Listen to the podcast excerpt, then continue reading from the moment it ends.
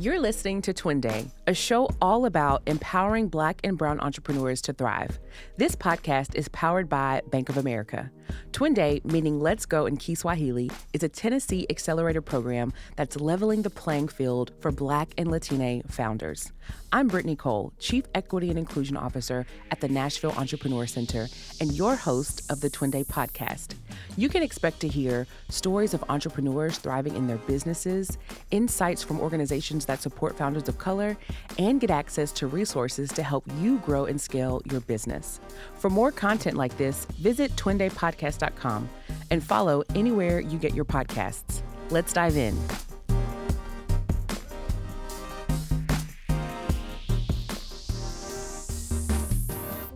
as an entrepreneur, particularly in the early phase of your journey, you are often the writer behind your emails to new leads, newsletters, and even blogs if you're trying to build thought leadership. So, on today's episode, we have award winning journalist, associate editor for national content for the business journals, Marq Burnett. Marq, welcome to the show. Hey, thanks for having me. Awesome. So, tell us, let's get to know you a little bit better. Tell us about your story, where you're from, a little bit about maybe what you wanted to be when you grew up and how you got to where you are today.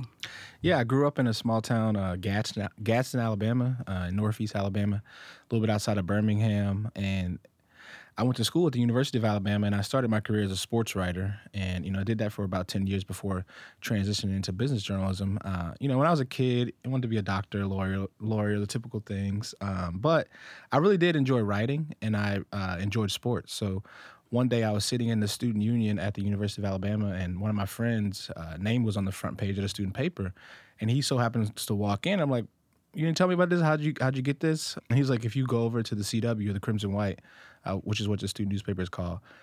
If you volunteer, you can work your way up and you can start covering football, and you can um, they'll eventually start to pay you. So I did that. I was covering, you know, all the small sports, uh, you know, doing radio, writing, some TV hits, different things like that and eventually, you know, got on to cover the football team. And as they say, the rest is kind of history. So it sounds like you started, you weren't trying to get into writing, but you um, had a friend that maybe, we'll say, kind of steered you in that direction. So do you feel like you were always confident in your writing? Like, how did you build your confidence in being a writer? Yeah, I've always been confident in my writing ability. Um, a lot of a lot of writing is just kind of rewriting um, and kind of doing it over and over again. It, it really is practice. Like that's how you kind of get better at writing. You have to constantly be working that muscle. Um, yeah, there's obviously some people who are just super gifted and they sit down and every draft they put out is incredible. But that typically that's not the writer mindset. It's like, oh, I had this great sentence. I hated that great sentence. It's a little bit better. I hated that as well. And you've changed it 17 times to the point where you're like, that original idea is, sometimes isn't even there. But uh, yeah, I've always been confident. It's just one of those things where you have to kind of do it over and over again. And a lot of that comes from the audience. Like that's one of those things where, as a writer, it's kind of like a chef. You have to be on every single day because you know if you send a meal out and somebody doesn't like it, then they're gonna let you know about it, and they may never come to your restaurant again. Similar, you know, if you're a writer and somebody doesn't like how you present the news or how you present the facts or they don't trust your judgment, they may stop reading your publication. So you really have to be on it kind of every day uh, in a way that I don't think a lot of people think about. So how do you how do you know when you're on it? Tell us a little bit about like how do you know if your writing is good? Honestly, a lot of times you I personally don't know until after the fact um, I'll read I'll read something back and I'll be like, wow, you're really in your bag today. like that was great, uh, you know. But then sometimes you'll read some stuff back and people will praise you for that, and you're like, uh, I don't know if I had it that day, right? Mm-hmm. So it's one of those things. It, it, it all can be dependent on your mood, um, the reporting you've done, the facts you've gathered, and sort of the tricks of the trade you learn over over time doing it. You know, the ten plus year career. Uh, but for me, it's one of those situations where sometimes I read a story back and I'm just like, man, you you you should be getting paid to do this. You're really good at it. so do you ever so talk to us a little bit about, about, your process do you ever allow like other people to read your writing to get a sense before you put it out yeah i have a few trusted people that I'll, I'll send some bigger stories to you know mm-hmm. and on the daily stories you don't really have that opportunity because that stuff is kind of going up but if it's like a bigger feature story that you have some time um, yeah i have this one uh, editor who's a, an advisor to me, um, he'll read my stuff and kind of tell me, all right, I like this, I like the flow of that, maybe restructure this. Not necessarily telling you how to write it, just showing you, hey, there are other ways to look at this. Here's how the audience may perceive that. Because I think a lot of times when you sit with words so long for so long and you kind of had this idea of what you want it to be you don't forget what the audience is going to think you just you have to think about it from a different angle you, you have to let somebody else look at it sometimes or even just take your eyes off of it meaning close that laptop and don't look at it for you know 24 hours or whatever maybe if you have that time obviously because a lot of times you can stare at that screen to the point where you could trick yourself into thinking that you know it's better than it is or it's worse than it is. Either way it can go either way yeah. Yeah, so for entrepreneurs, like the message is such a critical piece. So you mentioned like knowing your audience. Mm-hmm. So talk to us a little bit about like how do you focus in on what your message is and how do you get a sense of what the audience wants to hear? Yeah, so for the business journals in particular, you you know you're writing to the business community. You know they want to know about deals, they want to know about best practices, they want to know what competitors are doing, they want to know what people in other industries are doing. So a lot of that comes from your sourcing, right? Sometimes you just straight up ask people, "Hey, what do you want to read about? What are you interested in? What are you hearing in your sector um, that can make for an interesting piece?" And then you kind of pull pull string from there. Um, I think it's a situation where you always have to be curious. If you're curious about something as a reporter, chances are the audience is going to be curious about it too. So as long as you chase your nose in that way, you, you'll come out well.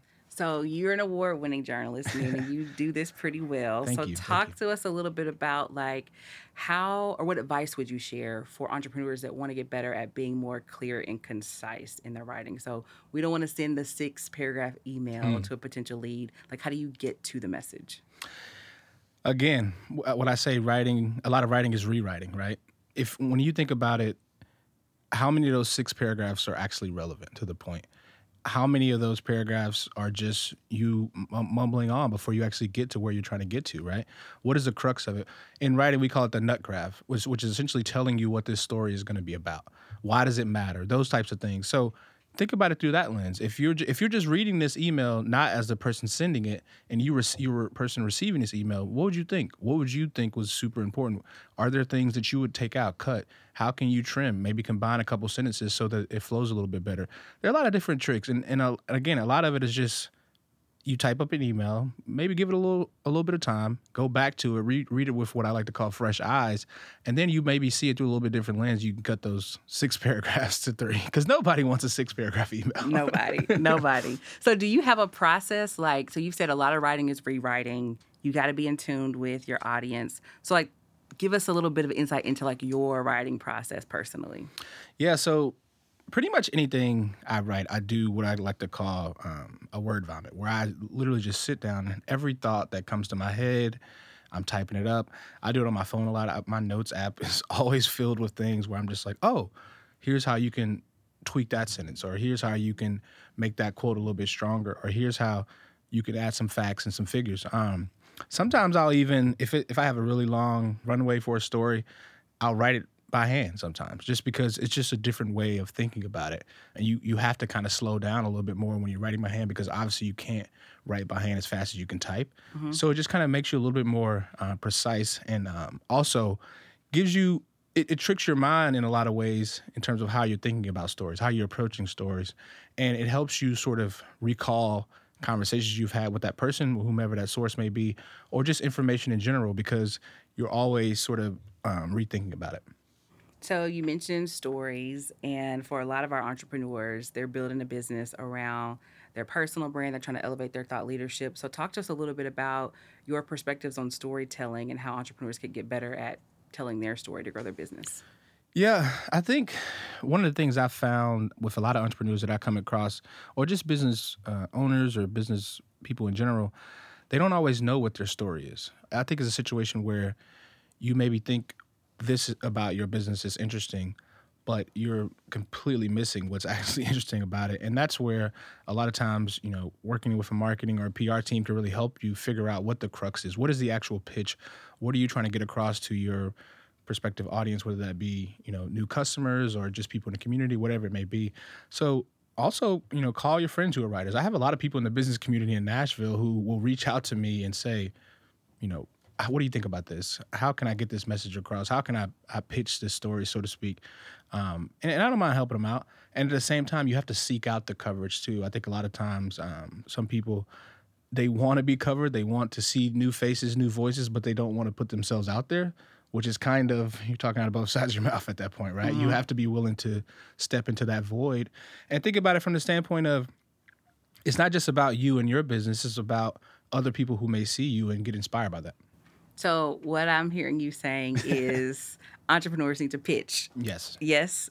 So, talk to us a little bit about what that looks like. Like, are you pitching to a writer? Are you working with a PR team to do that for you? Like, what do you see most often, and maybe even what would you recommend?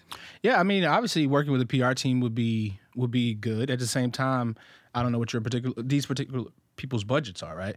Because PR can be expensive, but at the same time, you can lean on other people in the community, um, other writers or whomever it may be, just to say, "What do you think about this?" I'm not coming to you for any coverage right now, but here's what I'm thinking about in three months from now, so to speak. So you're kind of getting ahead of it, as opposed to, you know, not giving people a lot of runway because. Unfortunately, there's just not that big of a media market here in general. So it's a situation where people are just busy, and it's not necessarily ignoring you because they don't like what you're what you have to say. They're just you know have a lot of things going on. So I would also say that again, I want to go back to this point about figuring out what's interesting about your story.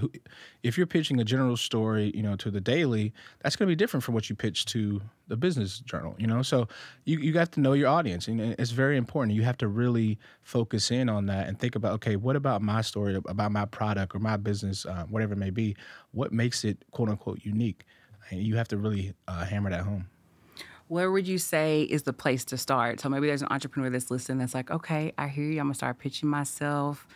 I want to get in the business journal. Like, where do you start in that process? I think the simplest thing is just figuring out who, which, which of the reporters um, or editors you can talk to, and just say, "Hey, would you like to get coffee?"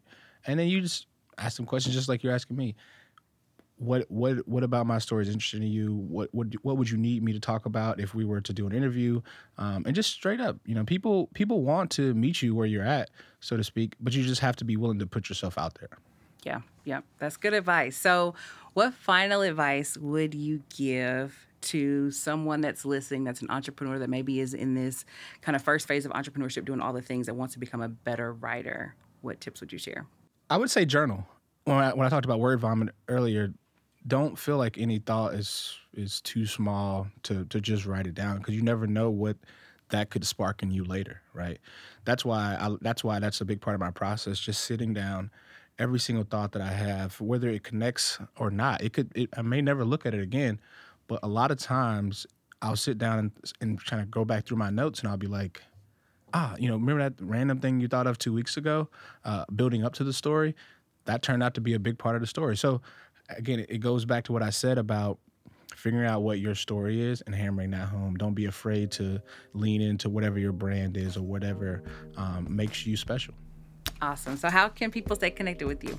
Uh, follow me on all the socials uh, at Marq underscore Burnett. That's M A R Q underscore Burnett. Um, email me. You know, I'm always around. I'm very available. You know, people people can contact me. awesome. Well, thanks for being on the show. Thank you.